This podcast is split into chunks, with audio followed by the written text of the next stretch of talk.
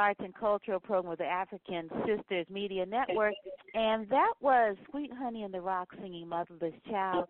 And um, yeah, we are joined by Aminah Elsters, um, Family Unity Project Program Coordinator for uh, Legal Services of Prisons with Children. Good morning, Aminah. How are you? Good morning. I'm good. And yourself? I'm great. I'm great. I'm so happy you could join us and you can multitask presently. That's like pretty amazing. Like you're in your commute and you are talking to us and I'm so excited. Um yeah, you're going to be joining us this you're joining us this morning to talk about Ain't I a Mother Too? Uh wonderful program that you are, you know, sort of the lead on. Uh it's going to be May 10th which is next week from 6 to 8 p.m. at the Oakland Asian Cultural Center, 388 9th Street in Oakland. And you are the mother of one child and a survivor of domestic and state violence. You're released from California Department of Corrections in 2017 uh, after serving a life sentence for surviving abuse. In prison, you earned two associate's degrees, liberal arts and humanities and science and math, as well as your par, paralegal certificate with a focus on family law and civil litigation. Uh, and presently, you're a student at UC Berkeley, right? Yes. Yeah, working on your your BA degree. The first step, probably in a uh, a multiple a multiple pronged um, academic you know course. Are you going to get your your law degree? No, I'm interested in mastering in public policy. Oh, nice. That's perfect. That's perfect. Yeah. And you facilitate numerous programs for your peers, including class on domestic violence, self esteem, and codependency. Um, and you maintain your connection with legal services to prisons with children um, from within the women's prison and soon became involved with the California Coalition for Women Prisoners, Survived and Punished, and All of Us or None. Uh, you continue to serve as an agent for change and advocate to free incarcerated survivors and to be the voice for those unjustly impacted by our criminal justice system or injustice system. And you were uh, a Legal Services for Prisons with Children 2018 Elder Freeman Policy Fellow. And um, uh, wanted you to talk to us about Ain't I Mother Too, um, looking at how a mother without housing is a mother without her child. Um, and uh, yeah, tell us about about this program that you know that you are spearheading your idea, I think, and uh, and what's going to happen that day um, next week.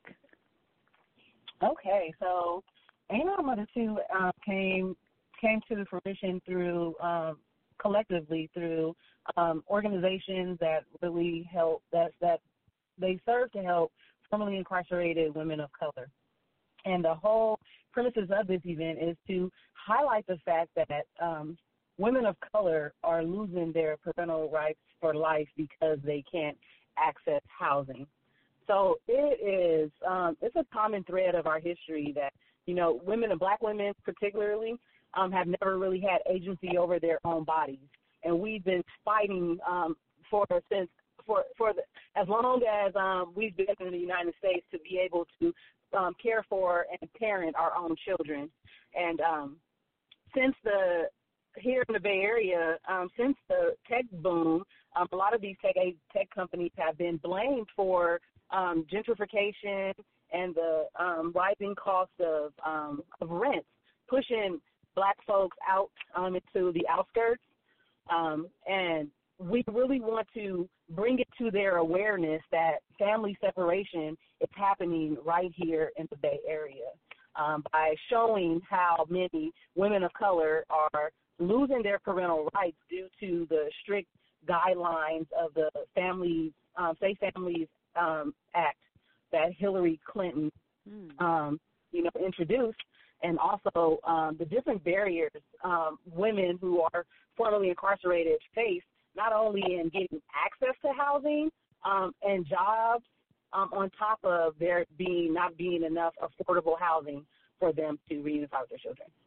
Mm-hmm. So on Friday, we hope to, you know, have a have a discussion um, and engage folks from the tech industry, um, women that have been directly impacted, and also um, community organizations who uh, support these women, um, and and hopefully come come come together with some kind of um, equitable um, solution to this problem. Mm-hmm. Yeah, yeah.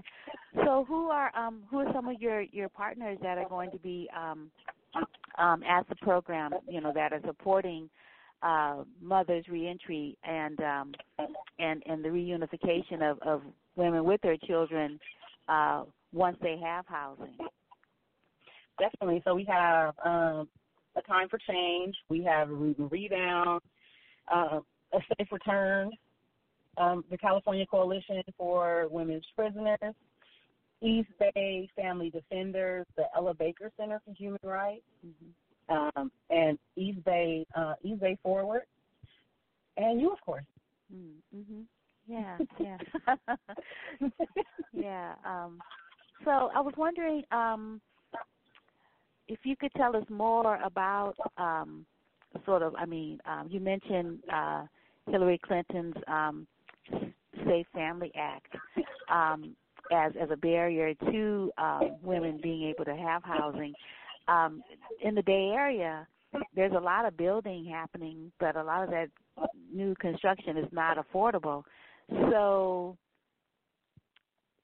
what what what is some of your um like what would you like to to happen? Like what would be some of the takeaways? I know that um the tech companies who are buying up a lot of a lot of parcels of land and taking over communities and becoming their own little cities states um they're they're being um invited to participate uh to see, I guess, the impact of of their um, their occupation on on community, maybe communities Right. that they're not aware of. Right. Right. So the whole goal is to um, we're all innovators, social technical innovators, and um, the goal is to um, hopefully like be able to sit down and have a honest dialogue and um, try to plan, whether it be um, helping to um, design or or establish a community um, building where formerly incarcerated women could reside for a period of time that would allow them to um, commit their, I mean, um, complete their um, commitment with the court re- regarding um, reunification with their children, um, because having stable, safe um, housing is number one in order to get your children back. And if you don't have that, then you're not getting your children back. So housing is just the one prong, um, uh, one prong of the problem. The other issue is, um, like I said, the um, Safe Families Act. The Safe Families Act essentially um, gave states the opportunity the, the opportunity to take folks' parental rights if they have been absent from their child's life 15, um, 15 months out of a 22 month period. So if a mother goes to prison for um, a, a year or or a year and a half, the the clock is ticking and it doesn't stop once you've been released. So once you get released, you still are you still have to hurry up and um, you know get housing, um, um, fulfill your commitments to the court in order to get your children back.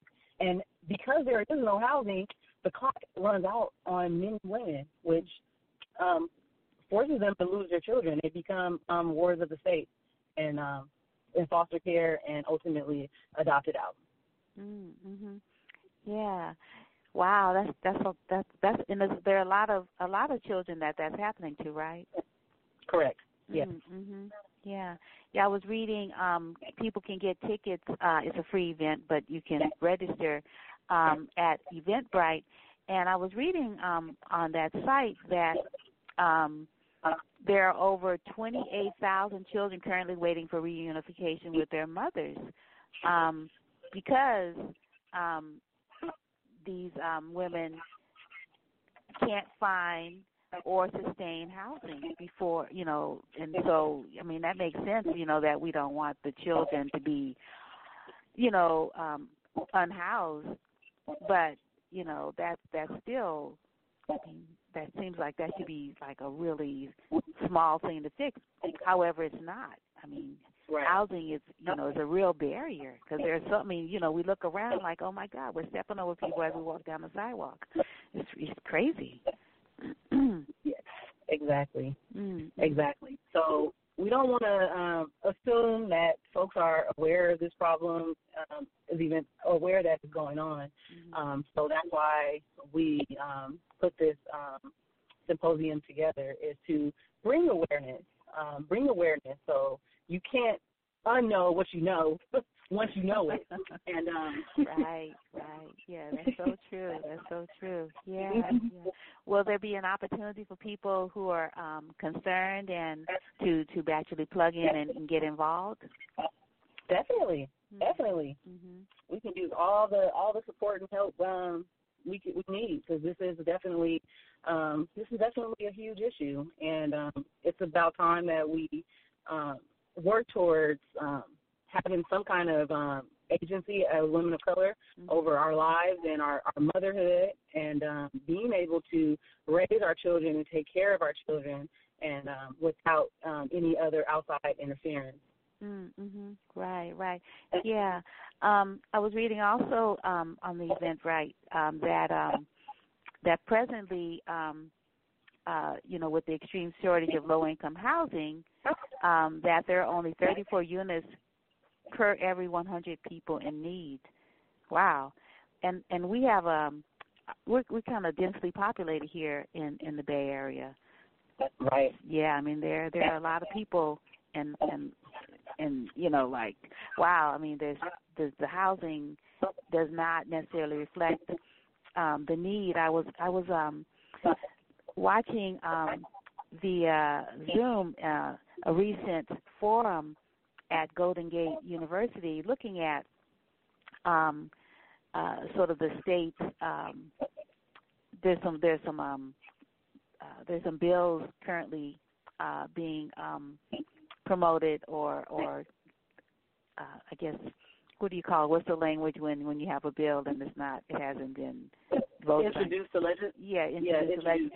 yeah Mhm. yeah around around housing needs. Um i asked the question about you know you know what about mothers who were formerly incarcerated but they didn't see my question so it didn't get answered. Um but yeah yeah it's it's definitely uh a, the municipalities can't necessarily solve this problem alone. It's they need the federal uh, uh, in, involvement, and with the current administration, the federal government is not involved. So that's why the problem is as big as it is in the Bay Area and also throughout the country because people are like not housed elsewhere too. Right. There's just so many different um, populations of folks that are in need of housing um, Mhm. that it's it's kind of like it's it's become like a a, a rat race. And um it was difficult to really um because housing is essential. I mean housing should be a it's a, a human right. It is. and um all you know all folks should be able to access um affordable safe housing that um and there's a shortage. So i just i'm just really hopeful that um we could highlight this population of folks Mhm. um, because um, being a mother, um, raising a family is also like a, a right. It is a right. You have a right to raise a family. You have a right to have a family, and um, you have a right to access safe and um, safe housing as well. So Mhm. I feel like this this is a very important um, and um, urgent issue that we have to um, bring awareness to and hopefully try to um, implement some kind of um, some change around it so that um, mothers um, could be able to continue to be mothers and children could um, continue to be in a, be in a, be with their with their family and other siblings and not be torn away and separated and divided, um, further um, decimating African American communities. Right. Yeah. So, um, tell us a little bit about yourself. Um, you you know when you were um, incarcerated, you um, you had you have a son, and um, and then you returned, and um, I was wondering, um, did this housing, um, uh, well, the the fact that there is not enough housing, did that impact you at all when you came back home? And and also I wanted you maybe to tie that in with the whole idea of family unity project. I'm sure there's overlap. Um, Okay, so definitely when I went to prison, my son was two years old, mhm. and um, because of my um, tumultuous relationship with my mother, she um, did not allow me to um, have have communication with my son. Therefore, um, for the 15 years that I was in prison, I wasn't allowed to um, establish a relationship or reunify with my son. Although I petitioned the court for visitation, but the fact that I was a prisoner, um, my rights and my um, human status was relegated to the form of prisoner. Mhm. Um, so I, they, I really didn't have um, any kind of uh, stance when it came to court. The judge, um, my last court date while I was in prison, the judge basically stated that my son would be 18 soon. And at that time, he can make a decision on whether or not he wanted to see me or not. Shortly after that court date, I was paroled, and um, at this time, my son was now 17 and on his way to college. So being on parole, I paroled to a, a, a transitional home. Um, so I I was not able to have my son with me, um, and my son was still um, at home with my mother at the time. But due to the fact that he um, was on his way to college, he's currently a freshman at Morehouse in Atlanta. Mhm. I didn't have to worry about finding a home um, to house he and I Mhm. because he's um, away at college and older. Um, on top of that, too, I have been absent from his life for for many many years, and I would not have taken him from the only house and the only mother that he'd ever known, despite my relationship with my mother, um, without first establishing a relationship for where he and I were comfortable with one another, Mm-hmm. and um, we're currently still working to um, to mend our relationship. It's a work in progress. Mm-hmm. Yeah, yeah. And what about um, you know, some of the other women who are coming home or women that are about to come home um who maybe might have lost their children to um adoption um because that happens so frequently and the women don't often know what's what they're signing or what's happening because there's no I heard that the process is so quickly, like quick, particularly for the younger children. Like if a child is like an infant or under a certain age, they can be adopted out, and the mother is not going to prison. She might just be in jail, and she might be getting out really soon. But because of these these laws or or ways of adjudicating certain kinds of of conditions, ch- women are losing their children like so quickly. And when you get your child is adopted out, that means your child is gone, right? Exactly. Yeah, there's no recourse after that. Mm-hmm. And so we'll have um, um, attorney from um, East Bay Family Defenders who will present on the obstacles that um, mothers face in in this process, and the fact that um, Families First Act um, will initiate on the federal level, but and they will discuss how California took it a step further. Um, and basically, um, they're not even California isn't focused on reunification. They are more focused on adopting children out, which is why it moves so it moves so quickly. Right? And um yeah, a lot of parents are not notified that they have a court date. They are not notified that um or informed that in order for them to get an attorney, um, they have to request one.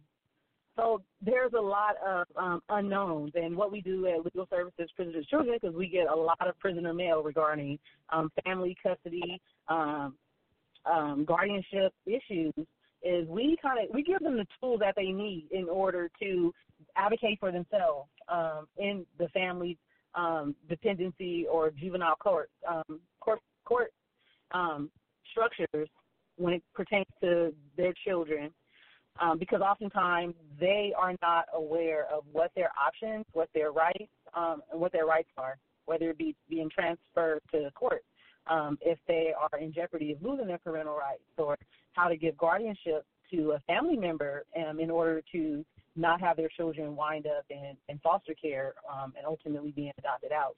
But once a child is adopted out, um, the doors are closed until that child is 18 and um, hopefully decides to seek out their birth parents. Mm. Um, Wow. yeah. Wow.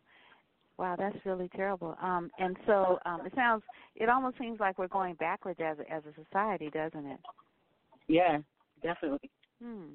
Wow. And, and and you know, and sort of thinking about the whole idea of of of taking children from their parents, it's it, it's sort of it's a um it's a negative or it's a real traumatic deja vu moment for those of us of African descent, right? I mean, Correct. Katrina Yeah. was a Katrina was one thing, and then now it's like it's continuing, and um, and then um, you know we look at what's happening to um, you know immigrant parents, um, you know their Right. children being snatched and then sent out into the world, and they don't speak.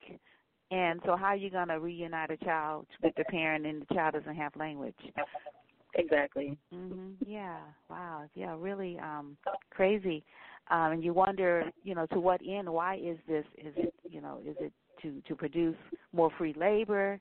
Um because what are the statistics around around the um uh the children's success and and you know and and the and you know and and um well-being when they're separated from their parents um, particularly children that have had an opportunity to bond with their parents, like your son, you know, at two, and then you're gone. Right. So I don't know the exact statistic, the statistical number, but I do know that it is it is poor. Mm. Um, a lot of these children wind up um, in back in in um, from the custody state involvement to um, you know, later juvenile um, juvenile courts, um, it's really um, it really causes like mental distress for children, um, children and mothers, um, fathers as well. Mm-hmm. So there's a lot of damage and less good. And foster homes, there's a lot of um, reports of abuse in foster homes. Mm, right. That further traumatizes children. Yeah, that that is so true. Yeah, yeah. Wow, wow. Well, this congratulations, you know, on pulling together this really wonderful program. Um, um, so um, tell us again, sort of like, um, I know they're going to be um, mothers are going to be giving um, some personal stories, so we can actually hear from them about um, what happened. And, and I think the perspective is going to be from the point of view of children as well, right? That lost um, mothers yes. to the system, or or they yes. were adopted out and things like that yes, or currently um, struggles going through going through the system right now, mm. and the various hurdles that they have to go through in order to get their children back. Um, just highlighting how difficult how difficult um, how difficult it is, um, and like exactly what does it look like? What does it look like for a mother to be trying to fight to retain custody of their children against all of these odds that formerly incarcerated women of color face? Mm, mhm. Yeah, yeah. Wow, wow. So once again, I want to let the audience know that I'm speaking to um, Aminah Esther Elster uh, about Ain't I a Mother Too? A mother without housing is a mother without her child. Um, uh, tech in tech sector innovate, don't eliminate our motherhood. And again, that's um, May 10th um, next week, 6 to 8 p.m. at the Oakland Asian Cultural Center, 388 9th Street in Oakland. And it is a free event. And for people who want to find out more, um, uh, give them the website so they can stay in touch and, and maybe get on the mailing list. Sure. The website is prisonerswithchildren.com. Mhm. Okay. Okay. Super. All right. yeah, that, well, that thank is, you. Oh, you're quite okay. welcome. Thank you so much for joining us. Um, did we touch everything? Yes, I believe we did. Okay, cool, cool. Well, good. Congratulations. Look forward to seeing you at our planning meeting this week. yep. See you then. All righty. You take good care. Have a good rest of the morning. You too. All right. Peace and blessings. Bye bye. So while we wait for our next guest to join us, um, we are going to, um, yeah, we're going to play um, uh, Odetta um, singing uh, the same song. Um, and Odetta, you know, she needs no int- introduction, um, but it's another another take on.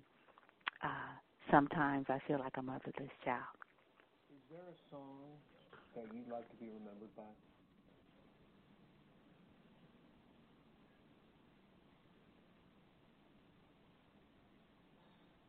No. And yes. And I'm. I think. I'm, I'm a greedy person. I just love so much and so many. uh, maybe this one.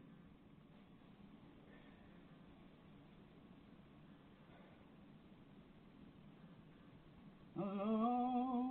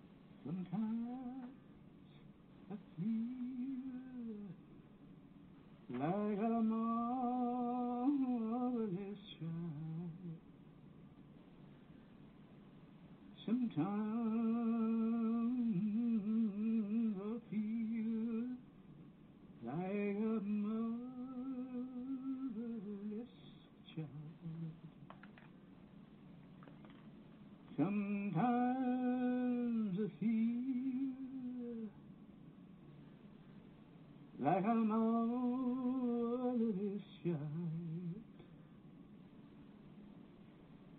A long way from home.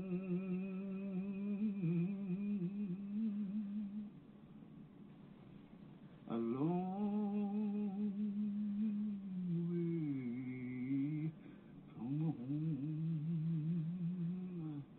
to believe to believe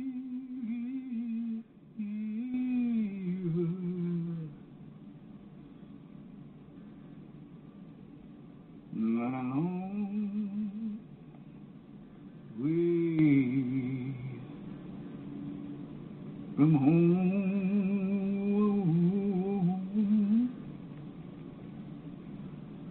A long, long way from home.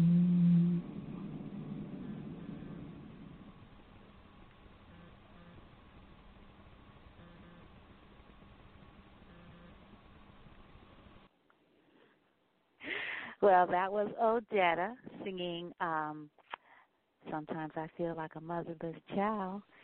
And um yeah, we're sort of doing like a pre Mother's Day kind of conversation here. Um um yeah, and talking about women. Um we are joined in the studio. Uh is that you, Lindsey? Or is it um uh I'm trying your name. Your last name is uh Waterman? Oh, yes, it's Nijzah. Naja, thanks, Naja. I didn't want to kill your name. Okay, so you are proceeding, uh, Lindsey, and Naja, not uh, say it again, Nijzah. Naja. Naja. Okay, Naja.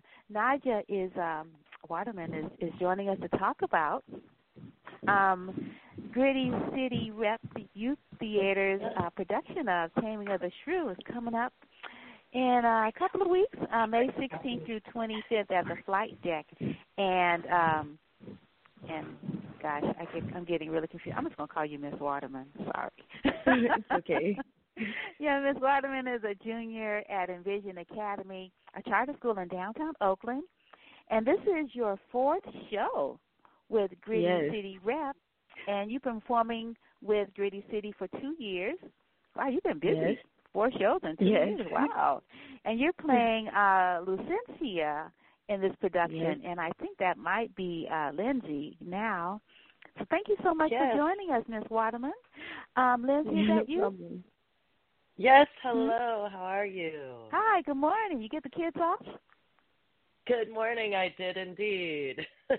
Oh, excellent, excellent. So, happy May Day for both of you, um, International Women's Workers Day, and also the um, according to um, I was looking at my um, my uh, astronomy um, uh, notification for today.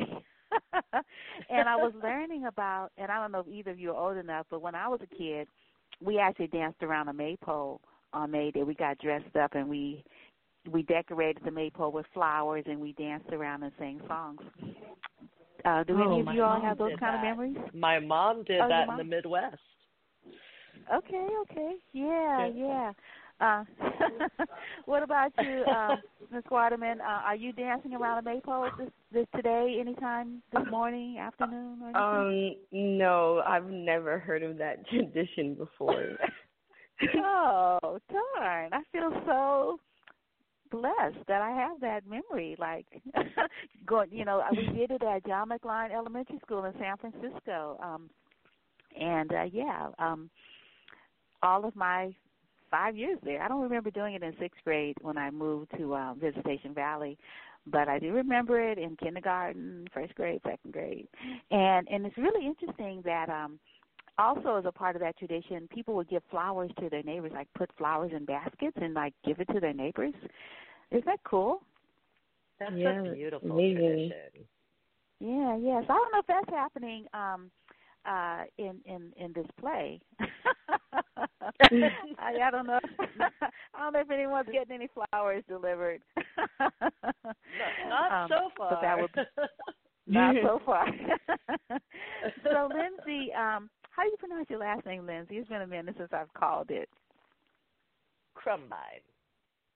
Krumbein. Yeah, and you're the founder and executive director of Gritty City Rep um, Youth Theater. And if I'm not uh, mistaken, this is a reprise because haven't you done Taming of the Shrew? We haven't actually. This is my first time Oh. directing it. We've done Tempest, Oh, we've done Midsummer, we've done a number of Mhm. Shakespeare's, but not this one. And I've never okay. directed it before. Oh, how fun! How fun! So tell our audience the story. I'm sure they know the name, and and they know shrew is not a nice thing to call a woman. It certainly is Um, not. yeah, but other than that, I don't know if they if they remember. So why don't you know between the two of you, why don't you go back and forth and tell us the story? Um, yeah, what is this story and Sure. What's your twist Yeah, on it? so- where is it set? Is it set here in Oakland? Well, so uh, we'll. How about we give you? It's not an adaptation, but it's definitely specifically set in terms of period and setting. So we'll give you our version, which is of course all in Shakespeare's language, but you know, particular to the way we set it culturally and and location wise and time period. So so we're in Manhattan uh, in the present time and uh, Baptista Minola is a rich Nigerian man living in Manhattan. He has two daughters, and the Hmm. older is Kate, Catherine, and the younger is Bianca. And they're both beautiful, but Catherine is very outspoken, proud, knows who she is, and is not particularly interested in marriage, especially with any of the lame men that that her father keeps sending her way.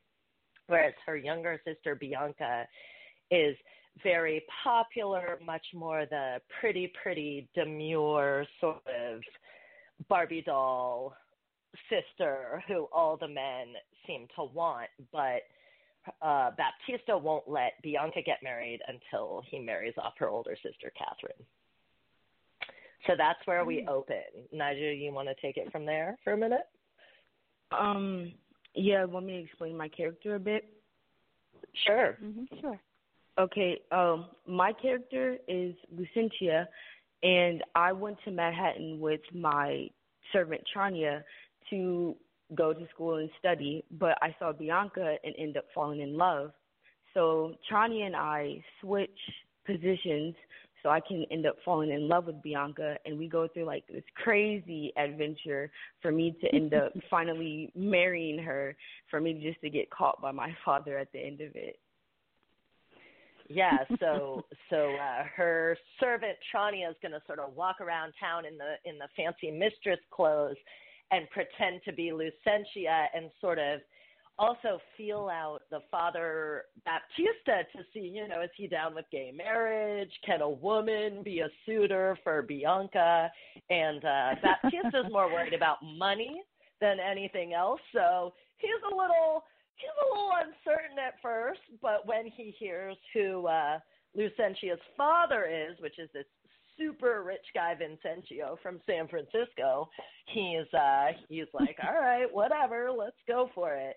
And uh then Naja as as Lucentia pretends to be this tutor and so she can sort of go in on the sly and you know, say words of love to Bianca while pretending to tutor her in Latin and Greek and all of that. And then there's some other characters who also want Bianca, and there's antics around that. You know, people. There's a lot of identity switching and Mm. dressing up as someone else to fool the, you know, the dads, the rich folks, and you know, as we were as we were casting it, we have a lot of strong women in our ensemble. So, you know, I'm looking at the roles and I'm thinking about how to cast it. And you know, a lot of times people will people will cast the uh, a Shakespeare, you know, what they call colorblind, as in, you know, Mhm. any race, but not actually address race, or, Mhm. you know, switch genders, but have women play men. Sometimes men play Mhm. women, but not often in, in this day and time. But I feel like it's way more interesting to actually have people play themselves. So Right. so instead of colorblind casting, it's like if it's a black actor, it's a black character. And what Mhm. what does that actually mean? And let's build that out instead of sort of ignoring it or disappearing it. And by the Mhm. same token, if it's a if it's a queer female actor, let's make it a queer female character. And what does that mean? And how does that work with the play? So that's the direction that that we like to go with Shakespeare, and I think it actually makes the Mhm. play far more rich and a different Mhm. take than hopefully folks have seen for Taming of the Shrew. Right, right. Yeah, yeah. Ms. Waterman, talk about that. Um, you know, sort of not ignoring um, the specifics of the actor or actress, um, you know, what what the person brings to the characterization, like not ignoring that as if it doesn't exist when everyone is like noticing it in the audience. Nijzah, you want to take that one? Oh, I'm sorry, I didn't hear the question. Something happened. Oh. Okay. Yeah, I was wondering if you if you could um, talk about you know what Lindsey just said about um, how a Gritty City does not ignore um, what the actor brings to the character, like your cultural um, specific contribution is incorporated into the characterization as opposed to you know, when we talk about blind casting, it's so interesting that you would mention that, Lindsey, because I was just reading the historic speech um, that um, August Wilson gave in 1996, and in that particular Oh. speech to Princeton, um, he he talks about how you know no we're not into this blind casting stuff like no um yeah. um yeah what yeah makes people um, invisible? It like perpetuates Yes. this this lack of this lack of diversity on stage and acts as if somehow like putting actors of color into white like traditionally white roles or roles that were written you know by eurocentric writers and intended for white actors is somehow like progress but i don't i Mhm. don't think it is at all right right yeah yeah So, Ms. Waterman, what do you think about that? And you know, obviously, um, there must be something about Gritty City uh, Youth Theater that has you coming back year after year, you know, and performing. So, yeah, talk about this this um, you know, being able to bring yourself, all of yourself, to the role and have that, you know, enrich the character as opposed to have to like pretend that it doesn't exist. Right. I I think it is a very um what's the word? Uh, I feel like it shouldn't be ignored because if as a black female, if I'm like trying to portray a white female on stage, it'd be like kind of distracting to the audience instead of just making me like a black character doing like um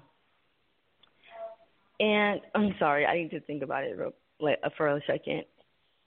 Well, No so. Nijzah, you know, we decided, like, so you're playing. We made Lucentio Lucentia, and Oh, and oh, right. Why can't the character just be a gay woman, like a gay black woman?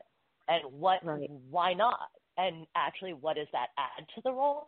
And so, as an actor, getting having the director make that choice and then getting to play it that way. So, what is that like for you? and and what do you think about that sort of concept and what's the experience been like Oh, okay, okay. Um, I was ecstatic when Lindsey came to me um and told me that I would be playing a gay character because um before I've played like a strict character in Gritty City and I'm myself I'm gay.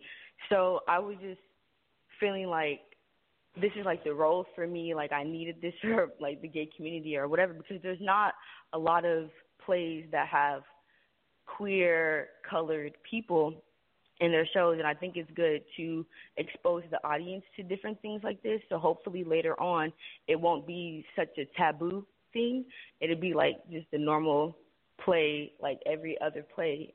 And I think more plays should be a little bit more diverse with their um actors and actresses and how they portray their characters. Um yeah pretty much. Mm mhm yeah, and and I was wondering, um, uh, Lindsey, if you um, you both, um, since you know you're um, you've been performing with the company for a while, um, Nadia, um, if you could both speak about sort of the the the undergirding uh, philosophy of of this theater, Gritty City um, Rep Youth Theater. Um, you know, sort of the way you approach um, theater. I mean, you do original work as well as, you know, quote the classics. Um, but you, your take on them, as you mentioned, as we're speaking, is is not a traditional take on it. And and does it have anything to do with uh, being um, uh, a Bay Area, Oakland-based theater? Um, you know, at the flight deck, you know, right downtown Oakland, 1540 Broadway and and you know working with young people that are a lot of them are in the public school system and um, and a lot in these particular plays that Gritty City has been known for, actually through this art tells stories of these youth that maybe other people don't even know. Yeah, absolutely. You know, I think that um, uh, a huge part of our philosophy is around access and mm. and a lot of different aspects of access. You know, we we talk about that a lot as a buzzword, but I think, and oftentimes we mean money, um, but I think access is about a lot more than money. You know, I think for a lot of folks, live theater has not felt accessible whether as performers or as audience members. Yes, partly because of money. Conservatory programs tend to be insanely expensive, theater camps, all that stuff, and then as well as theater tickets. But beyond that, you know, if you're a person of color and you're walking into a theater and you're like one of the only people of color, right? So what is that like? How, does this feel like, hey, this is for me? I'm part of this community. If you're a person of color or especially a young person of color and you walk into a theater and the way you're looked at or treated at the box office or in the lobby is mm-hmm. as if, uh oh, maybe you're a problem. I mean, I can't mm-hmm. tell you how many times I've brought groups to the theater and we've gotten just this vibe. Like yeah. like baby on an airplane, you know? And it's ridiculous. And I want to turn and say, yeah, mm. this is a group of actors, but it's like the assumptions that are made by other audience members, and then they're going to sit down and watch an August Wilson play, you know. Mm-hmm. So it's mm-hmm. this. I feel like we're we don't acknowledge the degree to which we still live in this like shuck and jive era. Let's see black mm. bodies up on stage, but not sitting next to me while we're watching. So right. I mean, mm-hmm. really and truly, it's it's right. It's a thing, and mm-hmm. I think a lot of white liberals in the Bay Area don't want to acknowledge that.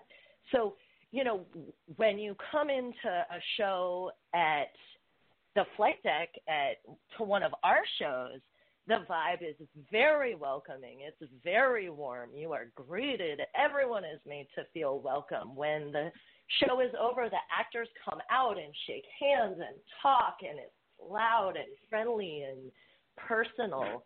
And I think we we get about twenty percent of our audience is is seeing their first live show when they come to Gritty mm. City. So you know we're trying to really make theater something for a much more diverse community of folks, regardless of race, economics, you know, experience with the theater, um, both by putting much more diverse stories and communities on stage as well as like in the audience and the whole vibe. I mean, so does it feel mm. like that to you, Nijzah, in terms of like rehearsal and then performance and audience? What do you think? Um, I mean, why do you stay and keep coming back? Uh, I stay because um, I just love Gritty City. The vibes are always super positive, whether it's with Lindsey, with um, my ensemble, with the um, audiences. It's just super positive, and we get great feedback from the audience. And I really do feel like we are diverse, and they, when we're in the theater, they don't really have, they don't really notice that we're colored. And like the aspect of like what Lindsey was saying earlier, when we go to see a play, it's like all they notice is that we're a large group of colored people. And I just love Gritty City because they make me feel welcomed and important and heard. And I'm I just always have everything positive to say about Gritty City and what Lindsey does for us all the time. Mm-hmm. Well, and you guys work your butts off. I mean, these these young yeah. actors train hard. You know, they come after school, they hustle, they sweat, they work. I mean, the growth is just phenomenal, right? So it's like mm-hmm. it's like there's an opportunity there, but these are young people who have a lot of other stuff going on with mm-hmm. school, mm-hmm. work, you know, all kinds of other programs and are really taking advantage of an opportunity and investing in this company with their sweat equity you know, so it really feels like a, a very collaborative operation for me. I mean, I certainly, it's certainly my bliss, and I get, you know, to geek out on all my artistic affinities and and really feel blessed to have this as my job. You know, mm-hmm. it's pretty exciting. Yeah, right, right. So tell our audience um, about you know, the venue and how to get tickets and all that good stuff. Yeah, absolutely. So our website is grittycityrep.org. It's G R I T T Y C I T Y R E P dot org, and you can also just Google Gritty City Rep and you'll find it easily. We're right in the heart of downtown Oakland, uh, 12th Street BART, 19th Street BART. Really easy to get to. We're um, we're on Broadway, pretty much across from City Hall, right there where Telegraph splits off. So 1540 Broadway. Uh, we do deep discounts, so we do charge for our tickets, but the policy is no one turned away for lack of funds. So, you know, we sell everything from $5 tickets to $50 tickets because mm-hmm. we want butts and seats and we want folks to you know, come in the door and check it out. So, you know, it's uh it's going to be a hilarious show. We've got yeah. all sorts of tango dancing. We've got mm. wild comedy. We've got some really experienced actors who have been in, you know, four, five, six shows with us. We've got a few brand new actors who are in their first time on stage it really is something for everyone. We've got gorgeous Nigerian costumes that are literally mm. like handmade and and shipped from Nigeria, like custom fit Nigerian wedding dresses. I mean, you, we got great production values. You know, it's mm. it's really not. A lot of times when people hear youth theater, they're thinking of like little kids or they're thinking of like a talent show, and they're going to say, "Oh, how sweet," but it's not that. It's not. Mm-hmm. It's you will forget that you are watching youth when you see the mm-hmm. show. They really yeah, uh, that's true. step up. Mhm. Right. Yeah, well, you yeah, saw yeah. you saw Caught Up, mm-hmm. right, Wanda? Right. Exactly. Yes, I did. Mhm. Yeah, yeah, I agree. You, um, really, really professional think? um production. Oh, I thought it was excellent. Um, yeah, I just thought it was just, oh my God, so much talent. I mean, and just so many mediums like people were singing, people were dancing. Um, it was, yeah, and you know, you think about the topic, um, you know, someone getting caught up, you know, in the criminal justice system, and then, um, and then being incarcerated, then coming back home and trying to, you know, get his footing. Um, yeah, just those stories were like riveting, and uh it was really, really, really beautiful. Very well done. Did you all bring home awards for that one? no, no awards, no awards. Really, I'm I'm shocked. We got- wow. uh, wow, not yet. Well, okay. you know, Yeah, it's tough wow. to actually get folks to to look at. um I mean, we can't even get reviewed. That's one of the frustrating you parts. You know, serious? the, um, well, the like newspapers, whatever, they won't they won't review us because it's youth, you know. And all I would say, I'm like, we can take it. It's okay, you know, review us. but or we're Oh, about half really? 18 to 24, Oh. and I say, you know, review the Yeah. review the adult actors, but they they won't do it. So you know, it's tough. Oh, It's a it's tough Mhm. to get you know credibility, but I feel like we get pretty packed houses and audiences come Mhm. back. So that's mhm. that's what we're going for. Although we still do have a lot of tickets and we could really use that support because it's a great show. So Wanda, I Yeah. hope your listeners decide to go out there and and buy some tickets and come support this work because you know we're seven years into making powerful relevant theater with an ensemble of youth of color and and a lot of people talk about wanting those things in Oakland, especially with this rampant gentrification, but like put your butt in a seat, show us that support, like come through, come watch the Mhm. show. Yeah, yeah, that's really important. Oh, wow. Okay, well, I have to make sure I get my, you know, don't procrastinate. I'll write a review. You- I didn't know you weren't getting reviews, so yeah, I can do that. That's no problem. Fabulous. Ah, wow. Yeah, you all are definitely, um, even if you all are youth and adults, highly professional. Um, have have any of um, of the youth actors in the past seven years gone on, you know, to university to pursue um, theater um, as as a discipline, and um, yes. have any have any gone on like you've seen them on, you know, as equity actors on some of the Area stages or or stages elsewhere in the country? Not yet, but we're getting there Mhm. because most when we started, most of our actors Mhm. were like freshmen and sophomores, so they're just Okay. sort of getting older now. We've got one actor, Deshaun Franklin, who's in training Mhm. for pro wrestling right now, which Oh, is like wow. the sort of the theatrical pro wrestling, right? Which is basically um, unarmed stage combat. Is what you do Oh. for pro wrestling. It's incredibly athletic, but it's stage combat, Mhm. and that's amazing. So he's been in Mhm. training for that and is about to start performing. We've got Joy Knighton, who's graduating from UC Santa Cruz this year with a degree in theater, and she's been working in the Bay and will be coming back from Santa Cruz and working with some local Mhm. theaters. We've got Aya Dominique, who's studying theater at Mills and is pr- Mm. currently performing with them and has done some staged readings around the Bay. We've got Robert Page, who co-wrote Caught Up with me for last Mhm. year's show, and he is about to age out of our programming. But he and I are actually working on a new play for next Oh, fall. okay. So, you know, he is a young emerging playwright, so that's also very exciting. Uh, so Oh, yeah, we've definitely got some some rock star young adults emerging onto the theater scene in the next couple of years. So keep your eyes open. Yeah. nice, nice.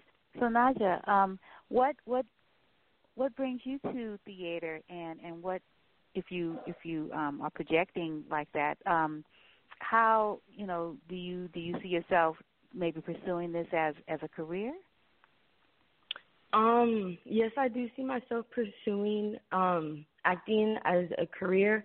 I got into Mhm. acting when I was about 7 or 8 and I fell in love with Mm. it like ever since then. And so I've always known that I've wanted to do this.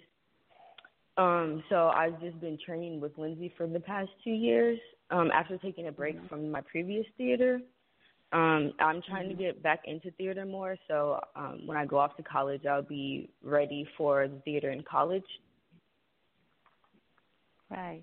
Oh, nice. What what's your other theater? You so you um you, you perform in you perform Um, in um Gritty City as well as another theater. Which what other theater is? it? Yes. the uh, Black Rep in Berkeley. Oh, really? Okay. Mm-hmm. Oh, yeah, nice. What have you been at the in at the Black Rep? Um, I've been in Princess and the and the Frog as Lewis, and I've been in The Wiz just as extras. That's when I was like super nervous back then. Hmm. yeah. Oh, wow, that's great. That's really great. Ah. Okay, cool. Well, I totally look forward to um to seeing you all um you know, um I guess it's what in 2 weeks now, right? That should be really Yep. really great. Uh see what you Two weeks do with from that uh, do tomorrow, with the we play. open. Yes, we run May 16th through the 25th, so it's two weeks on Thursday, Friday, Saturday nights, the 16, Mhm. 17, 18, 23, 24, 25, and then we also have a Sunday matinee on May 19th, as well as Mhm, a couple yeah. student matinees on Tuesday, the 21st. And if if uh, we have a few spots left in our 9:30 a.m. student matinee on Tuesday, May 21st. So if there's any teachers out there listening, um, you know they're probably teaching, but you know, teachers, if you hear this and you want to bring a class, we got room for one more class. Right. Yeah. Yeah. Okay. Cool. Cool. Well, congratulations to both of you, and I look forward to uh, seeing you in the theater. Thank you. Wonderful. Thank you so much, Oh. Wanda. We oh, really you're appreciate you having us on. Yes. Oh, you're welcome. I'm Very thinking much. maybe I should do a maybe I should do a preview piece so make sure people don't miss it. So we'll talk about that off the air, Lindsey. Okay, wonderful. Thank you so much. Yeah. Oh, you're quite welcome. You take good care. Have a good rest of the morning, and happy May Day. You too, Wanda. Thank you. Happy All right. May Day. Sure. Thanks. Okay, Bye. Bye-bye. Good morning, Jason Mendez. How are you? And congratulations. I am well. Good morning, supremacy. and thank you. thank you so much. Yeah, yeah. I'm like, oh man, I wish, I wish I had an opportunity to read some of your your graphic novels. You're just like so busy. And is this your first? um Is this your first play? um Presently, that you know is going up supremacy at uh Exit Theater, um May third, which is uh two days from now. it's going through May Uh, 18th, which is the day before Malcolm X's birthday, which is kind of perfect, right? You're talking about supremacy, and like, oh wow, this is Ve- cool. very much so. Very much so. Uh, yeah, it, it's going to be my uh, first full length uh, production. Uh, I've had some readings uh, staged at the exit, and then I've I've had uh, a short uh, piece that was involved in the short-lived festival at Piano Fight. So yeah, this is this is the Oh. first full-length production that that I'm doing. Mm-hmm. And um, I'm gonna I'll read your bio in a little bit, but uh, I'm gonna talk a little bit about about about this work because you know it's it's taken from you know sort of looking at you know the Greek gods, um, and and I'm thinking maybe I saw it at the 2017 San Francisco Olympian Festival. Um, was that the um, the same one that Jovelyn um, Richards had a piece in? Uh, I it, it it may be that that sounds about right. it's, Okay. it's been Yeah. I, I've been in. It's been been a, a few years since we did the the staged reading uh, on this, so a, Mhm. a lot has uh, a few things have changed since then. I don't want to give too much away, Right. but there has been some changes to it, Mhm. and yeah. Okay. So so tell us about the story and I just like, wow, and tell us about the title. it just really grabs you, you know, like, okay. yeah, but I really like that um, you know, that you are um you know, you're looking at Horus or Heru, um, you know, the uh Egyptian mhm. or the uh, Kemetic, you know, god of the sky and and Heru is like awesome. Oh my gosh, uh, Horus Heru.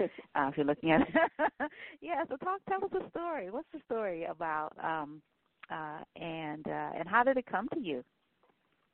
Well, you know, um, the story really came about uh, because I I personally was just really moved and and really really bothered, as I'm sure a, a lot of people were, with all of the all of the videos and all of the images that were that we had been inundated with of uh, officer shootings, um, particularly of uh, young African American males and and women as well. And um, I, I really was I was looking for a way to try and channel the emotions that I was feeling into something that was positive and be able to have a positive conversation around uh, those incidents. And what I was mm-hmm. finding was what I was finding was it was really hard to have those conversations because the the people that I were, was talking to, they didn't like we didn't couldn't agree on just the value of a person's life. Never mind, you know whether mm. you know whether you know uh, whether the victim deserved to die, whether they uh, whether they committed you know perceivably a crime or not, whether they made a mistake, whether they didn't follow orders. All these you know peripheral uh, um, excuses or or, or uh, ideas we could not con- like agree on you know whether that person's life was valuable whether life is valuable enough that mm-hmm. our first instinct should not be to kill someone so I, I was looking to really try and and stir the conversation steer it back to the idea that look life period is valuable. And um i wondered what what would it be like if any one of those officers could have a conversation with uh, their victim? And away from the media, away from cameras, away from the rhetoric, just the officer and that victim and what what would happen in that conversation. And and the story kind of started to to come out of that. Uh, I made a proposal for the Olympians Festival, and uh, uh, Stuart uh, Bousel was gracious enough to uh, look me in the eye and say, "Go ahead and do that." And um, it seemed like Horus Heru kind of seemed like the perfect uh, deity to be able to to merge with that story and kind of dive in and delve into the modern experience of um, mm. of a Black American. Mhm. Ah, wow. Yeah, yeah. So, so tell us a little bit about about Horus, Heru. Um, for those that don't know don't know the deity.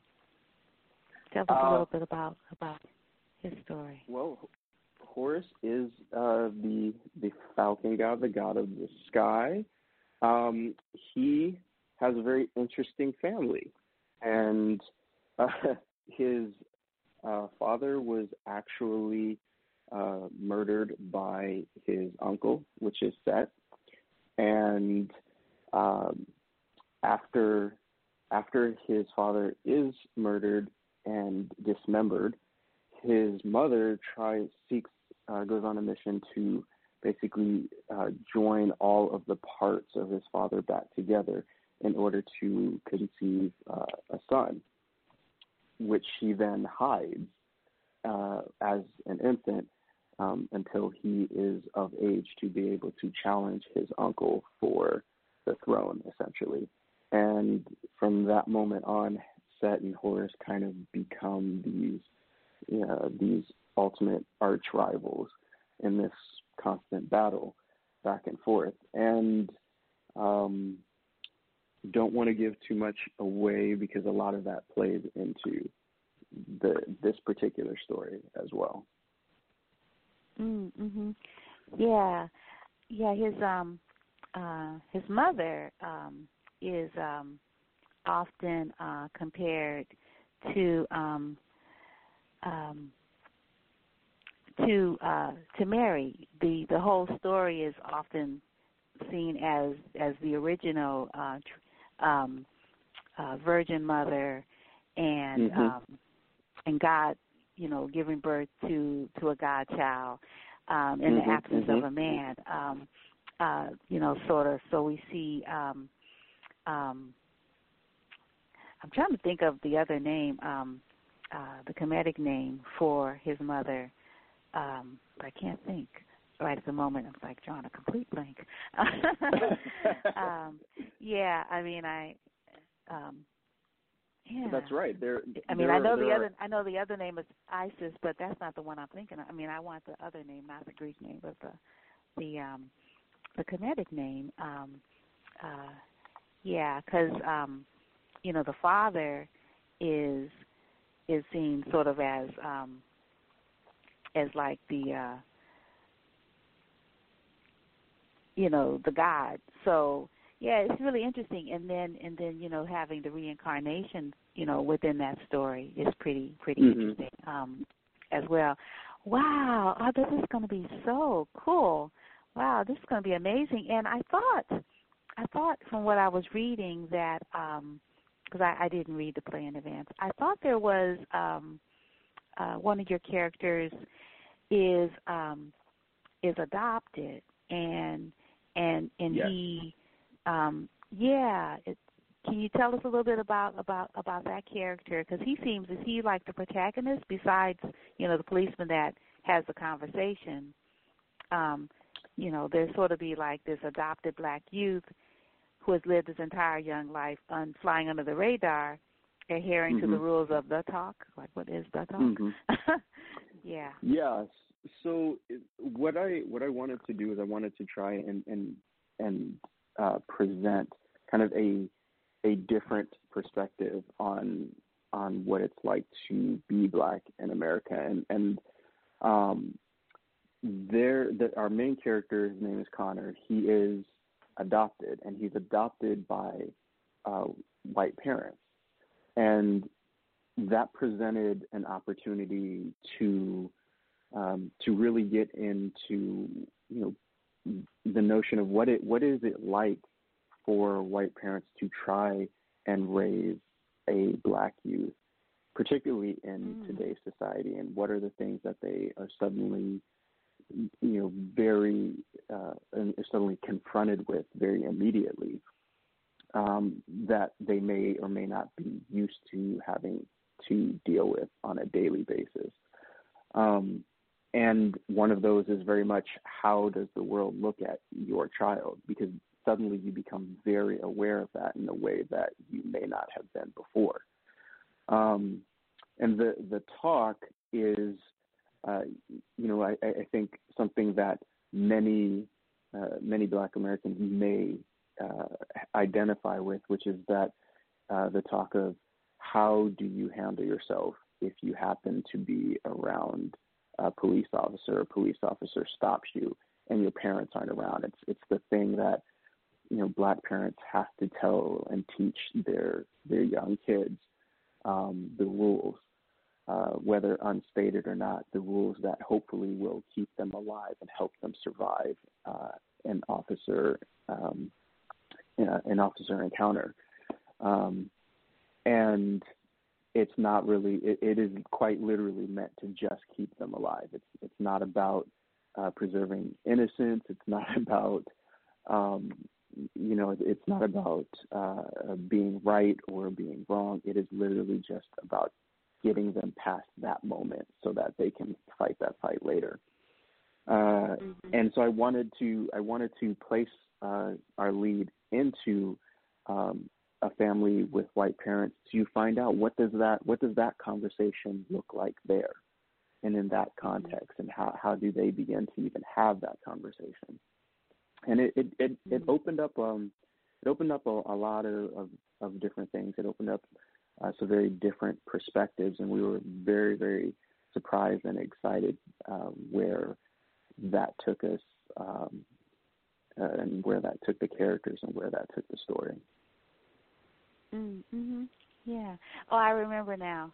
Um, uh, we've got Asar, uh, who will be um, the father, Heru's father, and mm-hmm, Aset, mm-hmm. um, uh, who is the wife, and um, and and then Set, um, you know, is is the uncle who's jealous of Asar and dismembers him, um, and then you know the story goes, you know, that she pulled together all these pieces and and but the ultimate story is that love is the greater weapon uh because mm-hmm, Heru mm-hmm. is like really really like he's upset like dude Very you killed so. my dad like what i grew yes. up without a father like i'm you know in your in your play you know i'm I have foster parents. I mean, I have adopted parents. I'm not with my family. Like I'm really mm-hmm. not with my family in the way you said it. um, so you know, so there's a lot of bitterness. Um, really looking forward to seeing how this plays out on stage with your your your you know with the cast.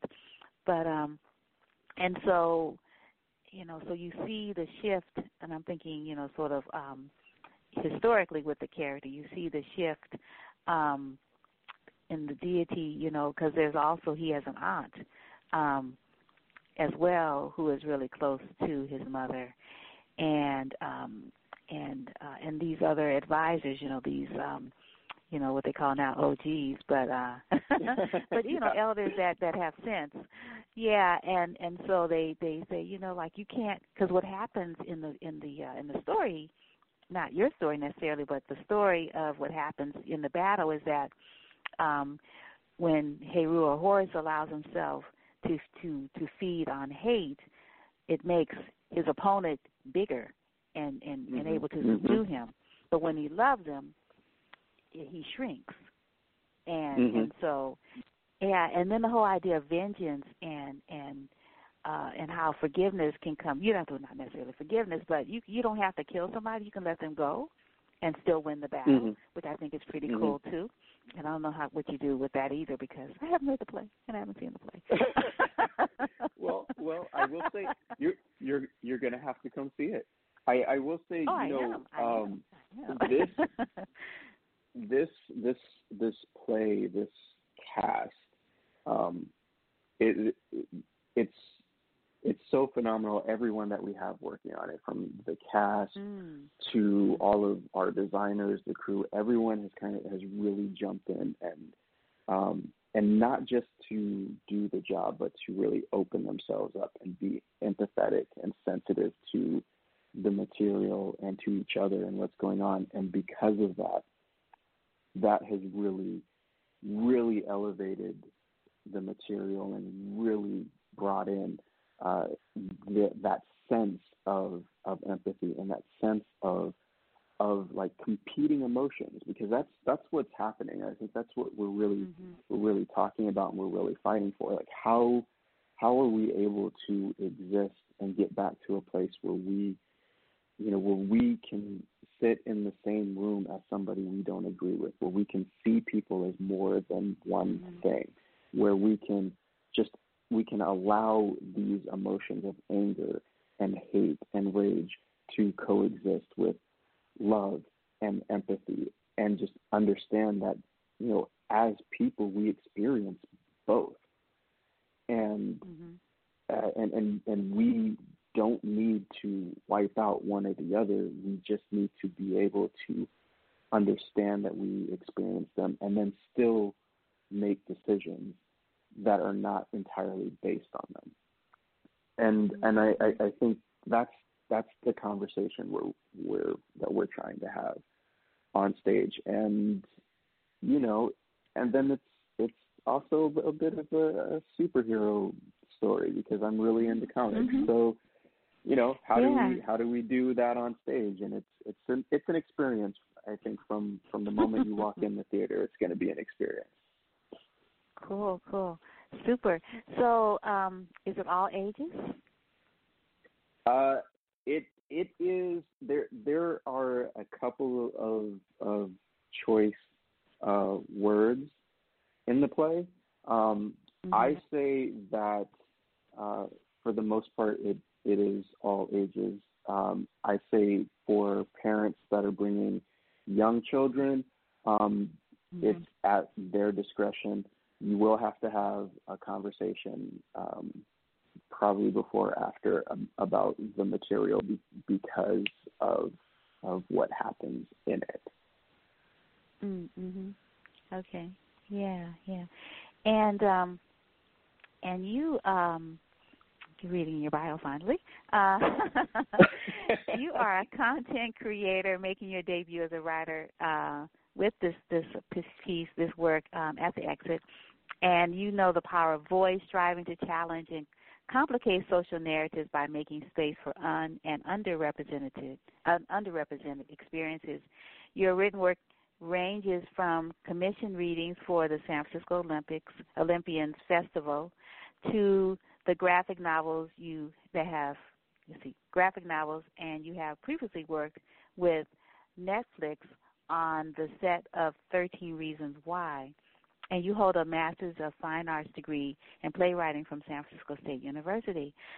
So, um, tell us about um, well, the first question I had was um, Does this play in any way resonate with you personally? Um, because you say you know the power of voice, striving to challenge and complicate social narratives on making space for un and underrepresented experiences. Um, do you find the work? I mean, I'm thinking supremacy for sure is not a story that one sees often. And has I mean, I don't think I've ever seen a story uh, you know, like what we're talking about. So I'm thinking, oh, this is so exciting. I'm so happy that you know you have written this this um, work and and and that is going up um, this week. So that's really exciting. Um, but what brings you to to this kind of work? And uh, and then I want you to you know let us know about this 13 reasons why, and and why did you decide to go into playwriting? well, um, yeah, you know, I uh, the work is something uh, personal for me. There are I, I definitely drew on some of my personal experiences for certain aspects and certain scenes of of the play. Um, and then, uh, you know, also, like I said, it's, you know, the subject matter that we're talking about in the play and that in the conversation we're trying to have is also a very a very personal um, conversation because I you know I, I am an African American. I you know every time that I um, that I get pulled over, or I get stopped, or I'm in the vicinity of an officer, I I have that slight you know voice in the back of my head that that says okay you know be on guard um, you know, be careful. Uh, watch watch what you are doing and watch what they're doing, and, and you know all these all these uh, rules come up um, because I I could easily be um, just like the next the next person that's on one of the videos that we've seen.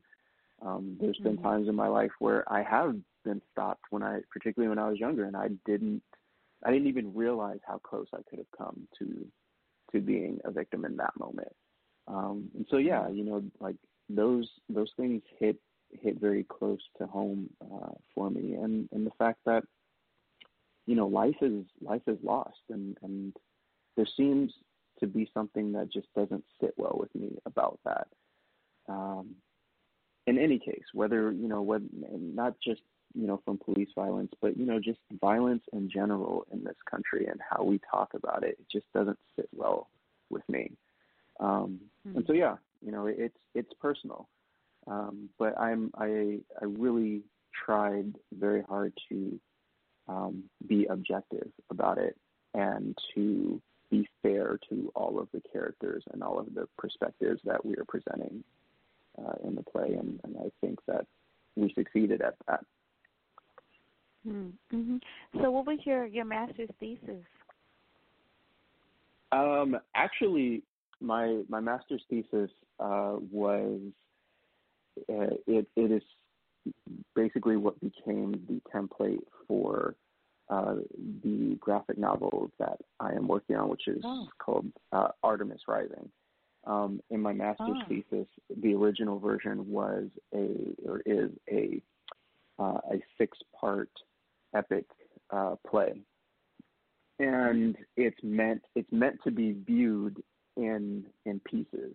So, you know, one one week you're viewing uh, part one, the next week you're viewing part two, and so on. Um, mm-hmm. So it's meant to be consumed in in a way that's very, uh, you know, not dissimilar to watching uh, like something on HBO. So yeah, and then I decided I I, le- I loved that story so much that I uh, took that and adapted it to a graphic novel. And maybe maybe one day we might we might uh, see Artemis Rising on stage as well. I don't know. We'll see. mm-hmm. Yeah. So um um I don't wanna, oh, so what's your website so people can can can get your your graphic novels? uh, the website is Jason Mendez uh, with a Z Studios dot com. Mm-hmm. Uh, and then yeah, all of all of my information is there. Um, yeah.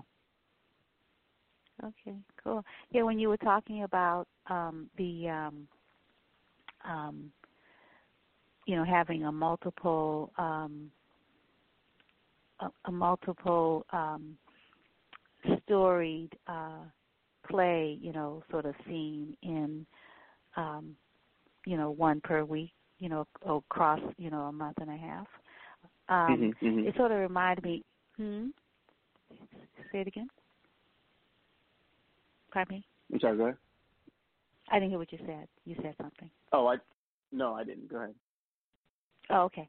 Um, yeah, I was thinking about um, the director, not like director, but the playwright, um, uh, mm, uh, Mfoniso uh, Udofia, Udofia, who has, um, she is, I think she's in number five of um, of her her play about about the Ufot family, um, an mm-hmm. immigrant family from uh, from Nigeria, uh, Ibu family, and uh, two of her her plays um, premiered in the Bay Area at the Magic Theater, uh, Run Boy Run, and um, and uh, what was the other one called? Run Boy Run.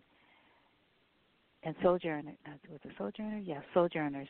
And then um, the last one was at the Magic uh, in Old Age, and then there was another one at the um, um, at ACT, uh, and I don't know how to pronounce the name of it because it's in French. um, and I was just thinking, like, wow, that would be so cool. You could do something really similar um, if you ever decide to to do that. That would be really cool. Um, yeah, and and I was looking um, that you have a play. It was a few years ago, and it was called. Uh, it was it was a stage reading called The Whitelisted. You have these great titles, The Whitelisted. Um, yeah. Uh-huh. Yeah, that's that looked really good. Did you ever did you ever mount that anywhere?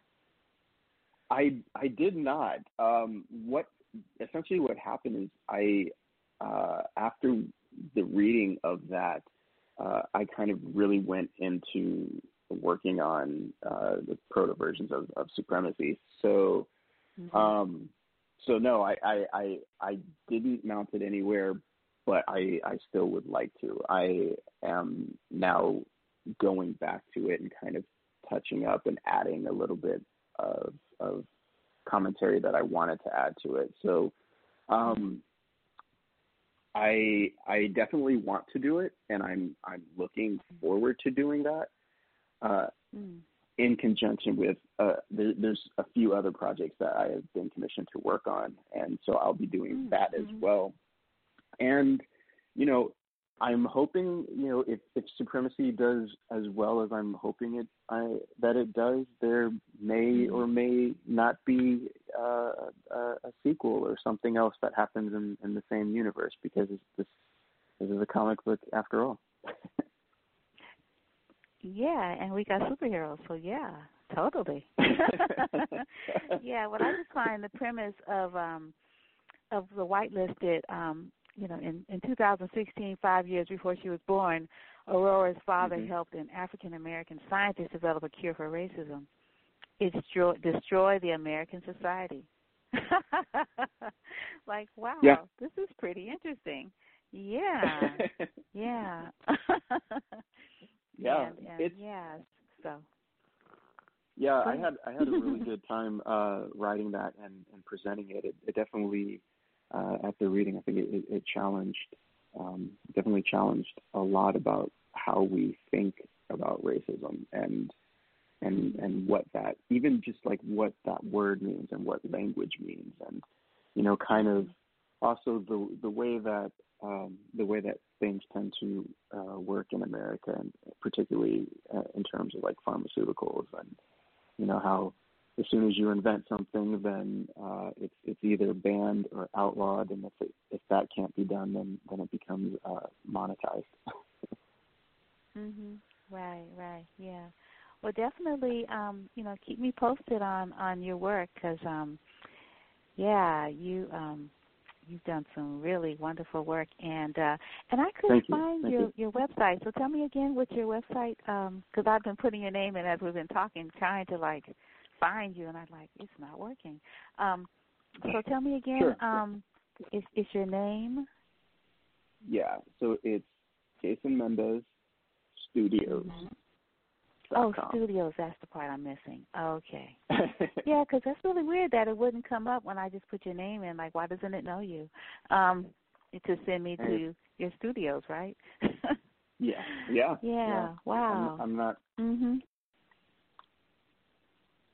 Hmm. Okay. Cool. Super. Alrighty. So, um, the last question. Um, so what brings Mhm. you to to this work? Uh, actually, I mean, life. You know, I, I it's kind of I kind of feel that I kind of feel that uh, the work find, found me.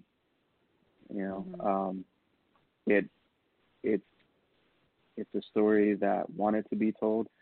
I think even even writing in general and playwriting, I'm I'm very much I've always been a fan of performance art, and Hmm. um, you know I I, I believe in, in uh, adding new voices and adding new experiences to the discourse, and I, I think um, anyone who has the ability and the potential to make space for uh, those those narratives to be seen and read and heard, and we should make the space uh, for that because if we don't, no one else is going to to make that space, and so yeah, you know, I I I believe I feel like I have a duty to to do that to present that, and you know, stories.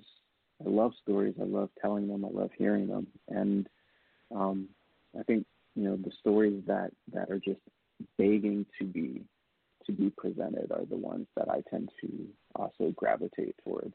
And yeah, I just I know what it means to have an oral an oral history and to have a a, a something that that speaks to you and that resonates with you and something that um, that you can say, yeah, I, I understand that particular experience. Um, And I Mhm. think we, we need more of that. Mhm. Yeah, certainly, certainly. Um, and what's your ancestry? You have a um a Latin surname. yeah, yeah. Um, so I I actually uh, my ancestry is actually I'm uh, African American, and then um, I'm also a bit of Irish, uh, actually, and uh, the surname uh, actually is my uh, wife's uh, family name. When I got married, I actually took her name. Oh, that's heck of cool. Really? yeah. Oh, I, I've I've heard of that happening, but it's been so few and far between. I think you're like the second person I've ever heard do that. Oh, okay. Okay. Nice, nice, nice. Oh, that's great. So I guess you call yourself a feminist, huh? Um, you know, I, I, sure. I, I mean, I, I do. Or um, womanist, if uh, you but- like, if you like the way Alice Walker uh, defines it. I, I actually like womanist better, um, because feminist often involves like not liking men, but womanist encompasses, you know, loving men, but also wanting to further the agenda of of equality and justice for everyone. Yeah, that's Yeah, That's but anyway. Uh, okay. yeah, yeah. I mean, it's it's also Okay. you know, I, I I also like I, I have to have the caveat right because I know that this it's always uh it's always a thing when when people realize that that's how that happened. They're like, oh, and it's like yes, I I do. Um, I, I'm very much for equality. Uh, however, that decision was just it was really a personal decision that worked for myself and my wife and, and our family. it it wasn't it wasn't you know to make any kind of statement, although like it may, but that that was not the the main reason, and that wasn't the goal. Mhm. Right. Yeah. Oh, cool, cool. Well, congratulations again on supremacy, and um, yeah, looking forward to other conversations. This was really lovely. Thank you so much, Jason. Well, thank you for having me. I really appreciate it. All right. You take good care. Look forward to seeing you in the theater. thank you. You as well. All right. Peace and blessings. Bye bye. Bye. Good morning, Lisa. How are you? Good morning, Wanda. Very well. How about yourself? I'm fine. Now, how do you say your last name? I can't figure it out. Geduldig. Geduldig. Go. Just the way it's spelled. Ga. Geduldig. Oh. Oh. Got? Geduldig. Yeah, once you Oh, that's it, not. you That's, oh, that's not hard. That's not hard. Yeah, there's no extra consonants in there, no N's. People always want to put an N in there. Yeah, it's um Yeah. actually means patient, like the virtue of having patience in German, Yiddish, and Dutch. Yeah. Wow. So that's what my name means, Sabir. Isn't that funny? We have the same last name. Oh, Yeah. fascinating. Yeah, in well, Arabic. mine uh-huh. is not true. Is yours? Pardon me, say it again. Mine is not a real virtue of my family. So you know. Oh, well, I I decided Yeah. to keep it. It's it's my uh, children's father's name, and so I Mhm. decided to keep it because it's a good it's a good value to um to work on. And I, I Absolutely. think And I've been working language- on it for yeah yeah patience. What language does it mean Mhm. patience in? Arabic. Oh, like wow, fascinating. So very Yeah, yeah, it's a Muslim name. Yeah. Uh-huh. hmm And whenever you see SBR um, in in the uh, uh, Semitic languages, it, it has to do with patience, no matter what the Mm. version is. Um, Mm. so, um, and also in in in in uh, uh, it means to know, you know, the same root in in uh, in Spanish. So it's got it's pretty cool. Um, but in Arabic it's patience. Yeah. So you are the uh, the woman who has all these great comedy shows that you curate and and you got a Mother's Day one coming up next Thursday. I'm like, oh my God, it's gonna be so Mhm. awesome. Yeah, so I've been um, doing um, yeah, show at tell us about it. I Mhm, started that's right. a monthly comedy show at Ashkenaz in Berkeley about a year and a half ago, and some months are theme months. And our show next Mm. Thursday on May 9th is leading up to Mother's Day, so it's a Mother's Day comedy show. And we have a lineup of Bay Area comedians who are also mothers Diane Amos, Karinda Dobbins. Emily Van Dyke is a mother to a newborn, so I'm sure she's going to have a lot of Mhm. material from her experience as a mom. And Brandi. Brandes, who's the executive director at Ashkenaz, is a mother to a fabulous six-year-old, and she's going to be making her comedy debut. And then I'm a Hmm. de facto Jewish mother. I don't have any kids that I know of. but I love saying that 'cause it's something that only men can say. right. But it, it started. Somebody once asked me on a plane if I had any kids, and I said not that I know of. So I decided to start using that in comedy here and there because it's just so absurd for a woman to say that. So Right, um, yeah, yeah. so be a lineup of fabulous comedians who are also mothers. Um, it's right before Mother's Day, so it's uh, a Mother's Day comedy show. We do a show, a show there every second Thursday of the month, and it's always a Mhm. nice mix of people in the audience from all over the East Bay, primarily, who are coming out to hear some uh, intelligent and funny c- comedy. And you've been there. Mhm. Yeah, I have. I have. It's really, really nice. And um and let me see. Um well you know well okay, it's um eight to nine thirty and uh, the Mhm. doors open at seven thirty and the show starts at eight. And tickets are fifteen to twenty dollars sliding scale and you can get them at the um Ashkenaz um website and Ashkenaz is, is located right on the corner of um, San Pablo and Gilman in Berkeley.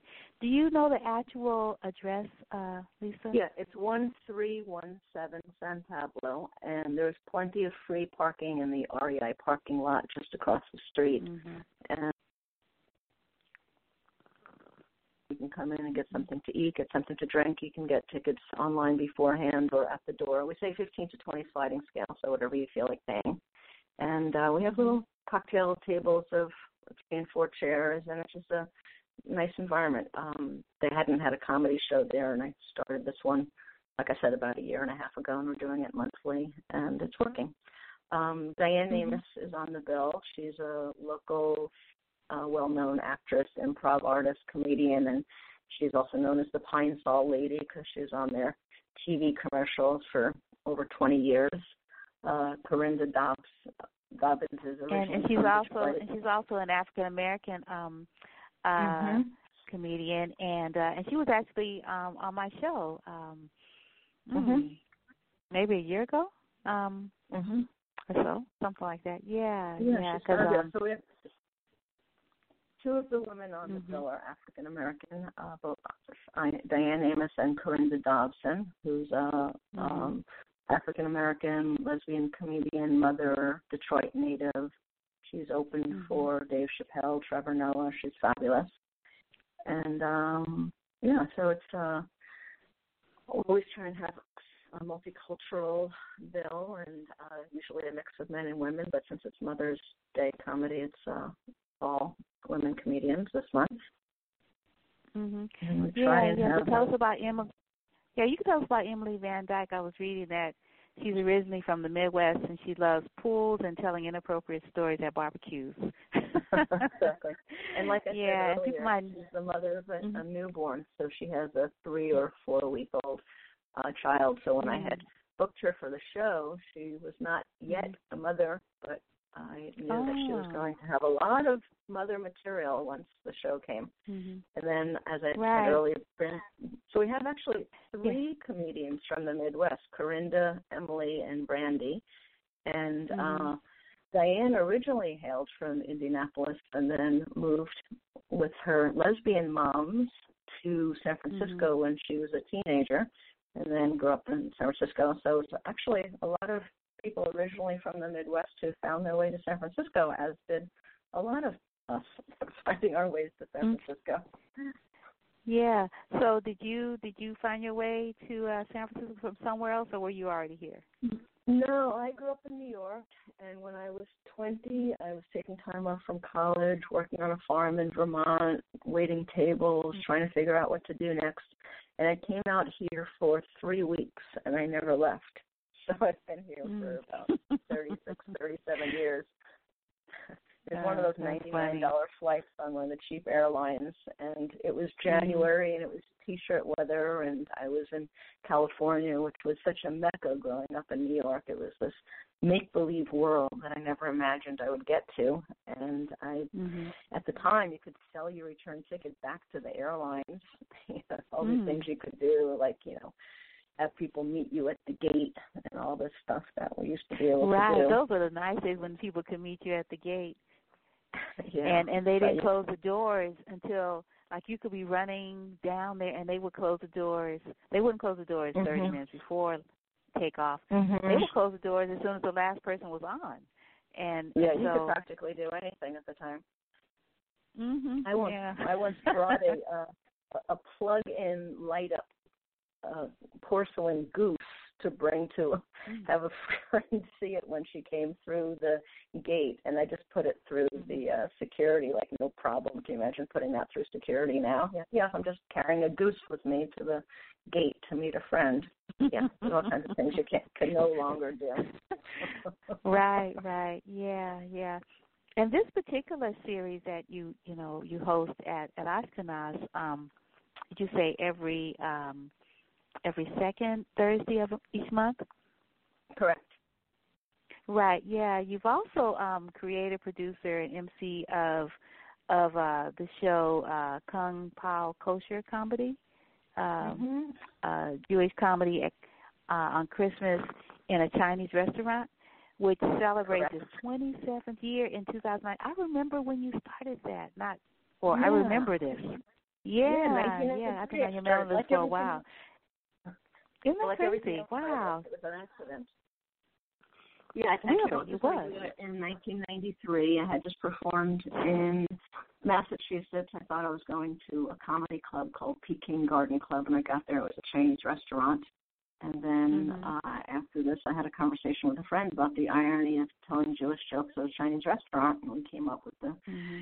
crazy idea of doing a Jewish comedy event on Christmas in a Chinese restaurant. And I thought I would do it once, and it mm-hmm. sold out and had a line of people around the block trying to get in. And then I just created what's you know become an annual event with all these big headliners uh, over the years. Mm-hmm. Henny Youngman, Elayne Boosler. Um, mm-hmm. So yeah, I branched out from that, and then also I'm going to be doing a Pride Comedy Night at Freight and Salvage on oh. Sunday, June 23rd. Marga Gomez, mm-hmm. Sampson McCormick, Irene Tu, and myself. Mm-hmm. And the night before mm-hmm. at the Kuumbwa in Santa Cruz, if anyone is listening in that area. So, mm-hmm. um, yeah, just oh, uh, nice. one from column A, one from column B. Mhm. Wow. Yeah, and then you have um, comedy returns to El Rio. It's in its 11th year. Is it El Rio in San Francisco? Yes, that's also something mm-hmm. I thought I would do for a few months, and it's been 10 years. So um, on Friday, May 17th, we're having our 10th anniversary show at 7 o'clock, mm-hmm. and we'll have some food and a lineup of fabulous comedians, including Ngaio Bealum, who maybe has been on your show, African American comedian from the Bay Area. And um, mm-hmm. so that's at Mission at Precita in San Francisco. And you can get information on all of the shows at koshercomedy.com. And then you just click on more and find out about these other shows. So, yeah, I've been doing the Kung Pao Kosher Comedy for 27 years, Comedy Returns to Rio for 10 years. Um, it's called Comedy Returns to Rio because in the 80s and 90s there was a comedy show there on Wednesdays, and I brought it back. But um, mm-hmm. I just thought again that was going to be brief, but 10 years later. And then the Ashkenaz shows went on for a year and a half, and just you know random other Mm-hmm. shows. So you can, if if someone's listening and wants to keep an eye on what we're doing or get on the mailing list, just go to koshercomedy.com. Kosher with a K and comedy with a C. Mm-hmm. Right. So. Yeah. Yeah. Well, I know I know you have to run, but um as you run, tell us sort of the appeal of comedy. Um, you know, philosophically for you. I mean, I can't think of anyone that's producing so many comedy shows for such tenure, right? I mean, it's like wow, Oh, thank you. years. Well, Whoa. Well, there's there's this wonderful experience about having a bunch of strangers coming together and laughing about something collectively in the dark, you know, and and, and comedy is sort of a relationship and a chemistry between the comedian and the audience because we both have to do our part. You know, you can have a fabulous comedian who the audience for some reason that night has just decided they're not going to laugh and it might be a struggle. Um, you know, and then it's just with all the garbage going on now, we need comic relief, and it's good to get out and get away from the news and get away from social media and uh, get a comedian's perspective on whether or not it's politics or relationships or just observational humor. It's just really good therapeutically, um, I find, for both myself as a comedian and as an audience member. So it's it's comedy therapy these days. Comedy therapy. well, you know, they talk about how laughter is the best cure, right? Like it makes like it literally makes people well. So Mm-hmm. yeah, people should come on, you know, and get get their therapy on and you know, much Yeah, less I- Yeah, I used to run a comedy. We called it the Comedy Clinic at a nursing home in San Mm. Francisco, the Jewish Home. Uh, and oh, uh, comedy clinic. we had this- nice. yeah, so we basically had this class once a week, and all these people in their 80s and 90s would come to class and do improv exercises and laugh and get away from their troubles and pains and just act silly, and it was really healing. So we Mhm. started it um, with a, a grant from from my event, Kung Pao Kosher Comedy, because I give money away to different organizations each year, and then the nursing home administrators loved the class so much that they kept it going for a decade, and it was just a Mm. really wonderful part of their schedule of what people would really look forward to. And and the the way they we started this class was the medical director discovered that a good portion of the population of the residents were asking for sleeping pills and asked them why. And because after their early dinner at maybe five o'clock, they didn't have anything to do, so they decided to Mm. institute evening programs um, like music and this comedy clinic. And then they found that the percentage of people asking for sleeping pills dramatically decreased because people had things to do, but they didn't realize originally the reason why so many people were asking for the sleeping pills. Mhm. Hmm. So it wow. was it was uh, it was it was therapy in, in a lot of ways, Mhm. both you know Oh, wow. laughter and you know staying awake and not Mhm. taking medicine to go to sleep. Yeah, exactly. When you're not ill, you don't need to take medicine to, sleep away your life. Mhm. But then, if you're bored, then you know what Mhm. else? What are you gonna? What What is the reason to stay awake? Right? It's almost like Right. why should I stay alive? Almost. Yeah, Mhm. yeah. That's really great. So, how does one uh have a career in comedy? Like, what schools do you recommend? Well, what I recommend to people is that they just keep notes, you know, whether or not it's in a notebook or an iPhone or iPad or your computer, and just start going to comedy and watching it, and then get up the nerve to go to uh, an open mic. You know, there there is a there are comedy schools around. They don't necessarily um, think that people need to go to a comedy school to learn, but Mhm. um, I, I think just learning on the job. You know, just if you're with if you think that things that you say are funny, your friends are laughing, just start writing them down, and then little by little, um, start putting an act together and go watch comedy, and then get up the nerve to do it yourself. mm, mhm. Yeah. Is that how you did it? Yes, yes. There there is a comedy college in San Francisco that um you, know, you can just Google comedy college and get the information out. I don't have the details off the top of my head. But um you can do either approach, you know, go to a class. Um, and then improv is really good. I go to a drop-in improv class at Fort Mason uh, that exists Hmm. every Saturday. It's been going on for about 35 years, and improv is great because it just loosens you up in any aspect of your life. And it's definitely helped me on stage to roll with the punches, and also just in life to roll with the punches. You know, and you don't know what's going to happen in improv, and you don't know what's going to happen in life either. So, um, Right. if, if, if someone who's listening is interested in learning about doing that, you can uh, just go online and find a local improv class or um, on a Saturday at 1 o'clock to a class at Fort Mason in Building C. Just look on the schedule and you don't have to sign up ahead of time. It's $20 for a three hour class and it's very welcoming to newcomers and people have been coming and going at that class for about 35 years. Oh, nice. Yeah, yeah. Because um, Yeah, because um, you know having you know some theater is also helpful, right? Um, Mhm. As uh, hmm okay, yeah, cool, super. Well, I don't want to keep you because I know you said you needed to go, and I've already kept you. But thank no, you so no, much. thank you so much um, for for having me. Yeah, so if anyone's Oh, interested, uh, next Thursday at Ashkenaz, Thursday, May 9th at 8 p.m. Ashkenaz, San Pablo, and Gilman in Berkeley. And the following Friday, the 17th at 7 o'clock at El Rio on Mission at Precita in San Francisco. And koshercomedy.com has all the details. And wanted to let me know if you want to come to any of the shows. Okay, yeah, I do want to come uh, next Thursday. Uh, next Thursday. Yeah, I really, really enjoy. Yeah, I do enjoy your show. Okay. Yeah. All right. Cool, Great. You'll be cool. on the list. Okay. All right. Thanks thank for you. having me. All right. You take good Okay. care. Oh, you're welcome. Have a You good too. rest of the day. hmm Thanks. You. Bye. Bye-bye. Happy May Day. Bye. All righty.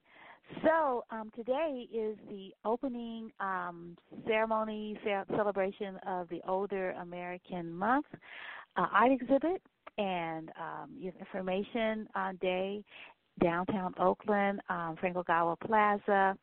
On uh, 14th and Broadway. There's free lunch, really nice lunch, a lot of information booths, and the art exhibit is in the Lionel um, um, Wilson um, building, which is right cat a corner to the um, to City Hall, and so that starts at 10. I think it was like 10 to 2, 10 to 1, something like that. So that's going to be really cool. And um, the um, the play, uh, how I learned what I learned uh, at Ubuntu Theater Company, it's up through Sunday uh, at the um, um, at uh, Mills College in Oakland. And so performances are at 7 p.m. So tonight, Wednesday, Thursday, Friday, skip Saturday, and Sunday. There's two shows, two and seven, um, at a sort of a theater I've never been to before. so you just um, it's it's right through the center of campus, and then uh, through this um, um, this theater center, art center. The only problem is the sign is blocked by a um, a solar generator. So when you see the solar generator, look around that and you'll see the sign and just walk through and you'll see the theater because we had some trouble figuring it out and we got a lift which from from uh the police who was in a car so that was really nice because we were learning later we couldn't figure it out but Stephen Anthony Jones is awesome as August Wilson, and the story, August Wilson's story, is just like wow! It is simply phenomenal. Um, let me uh, let me read you what I wrote. Um, August Wilson, playwright, was very much at home in the San Francisco Bay Area. I will never forget his workshop production of Jitney at Lorraine Hansberry Theater, where he encouraged a woman who criticized the absence of substantive women characters in his plays to write her own. Wilson said his journey was personal, yet there was room on the stage for multiple voices and perspectives. His relationship with Stanley F. Williams and Quentin Easter at Lorraine Hansberry Theater, his support of black theater and its playwrights formalized in a legendary speech June 26, 1996, at the 11 uh, Biennale Theater Communications Group International Conference at Princeton, might have slowed, if not saved, a few independent centers across the country. Legendary houses like the Negro Ensemble Theater, where Stephen Anthony Jones cut his teeth. It is amazing that Wilson had no formal, formal theater training, yet was called to write the story of an African American people with dignity and respect. He mentions in How I Learned What I Learned that an artist reaches an arc where the medium is exhausted and it's time to move on. He tells the story of John Coltrane coming out of a club after a concert and asking a young artist to teach him something new. The young musician said he was still practicing scales, to which Coltrane encouraged him to keep practicing and moved on. Jones is the cons- consummate storyteller, too. If you saw his Thurgood, also directed by Margo Hall, then you know that his timing is impeccable and cues tight. With a minimized set, desk, coat rack, easel for some for scene cues. We are carried away by characters and incidents as, as captivating as any created in Wilson's imagination. How I Learned is insight into the birthplace of some of the more familiar of, of some of the familiar terrain covered in Wilson's century cycle. Though all the personal and professional through all the personal and professional slights Wilson speaks of human dignity, a principle learned from his mother, whom he shares, wins a washing machine in a game show.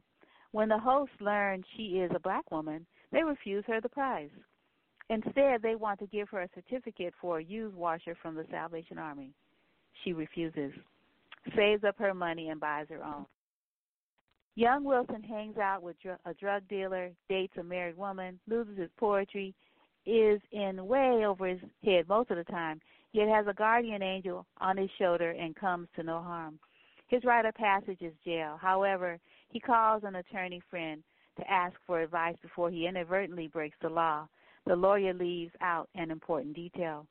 This play, a multiple theater production, Marin Theater Company, had a run. Lorraine Hansberry Theater had a run, and now Ubuntu Theater Project closes this run Sunday, May 5th at Mills College, Rothwell Theater Center, um, 5000 MacArthur Boulevard in Oakland. Shows are 7, as I mentioned, Thursday, Friday, with two shows Sunday, 2 and 7.